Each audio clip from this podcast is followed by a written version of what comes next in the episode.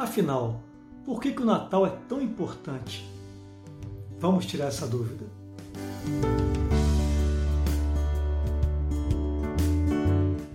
Todos nós na vida já ouvimos dizer que Deus veio ao mundo para nos salvar. Isso está correto.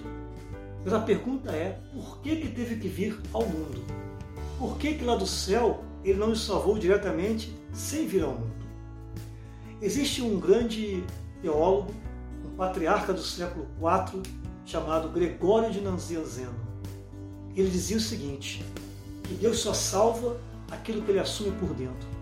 Era preciso que Deus assumisse nossa condição humana, soubesse o que é a angústia, o que é a dor, o que é o sofrimento, o que é a alegria, o que são as esperanças humanas, para poder nos salvar integralmente. Sem isso, não nos salvaria.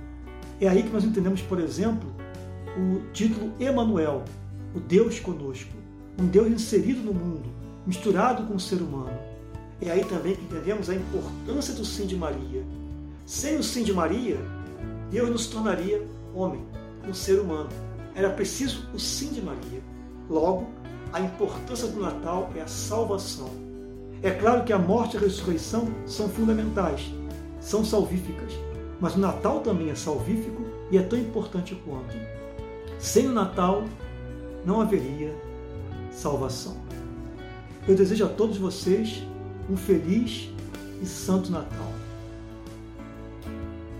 Tchau, tchau.